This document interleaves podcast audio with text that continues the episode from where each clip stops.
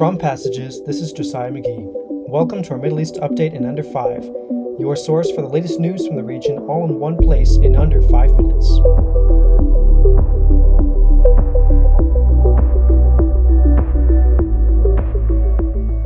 Today is December 10th, 2019.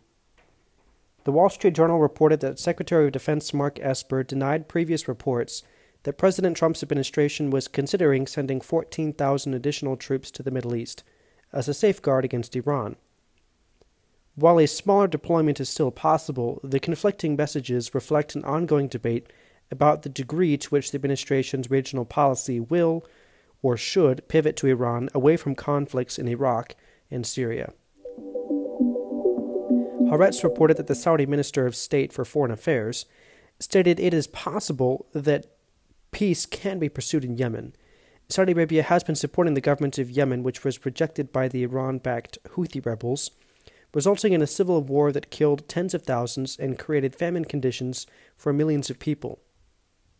At the end of November, Saudi Arabia released 100 to 200 Houthis, and negotiations are still ongoing with the Houthis. Meanwhile, in Israel, the country is rapidly approaching the Knesset's deadline to form a coalition before Wednesday night.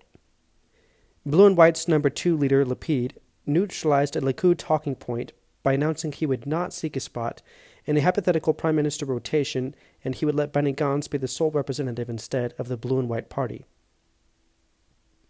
Likud argued that Yisrael Beiteinu, led by Lieberman, should join them so they can annex the Jordan Valley and form a mutual defense agreement with the United States. The Blue and White Party argued that Netanyahu just wants immunity from prosecution and he must stop negotiating for it before a coalition can be formed. All things considered, it appears the third election will be called on March 2nd.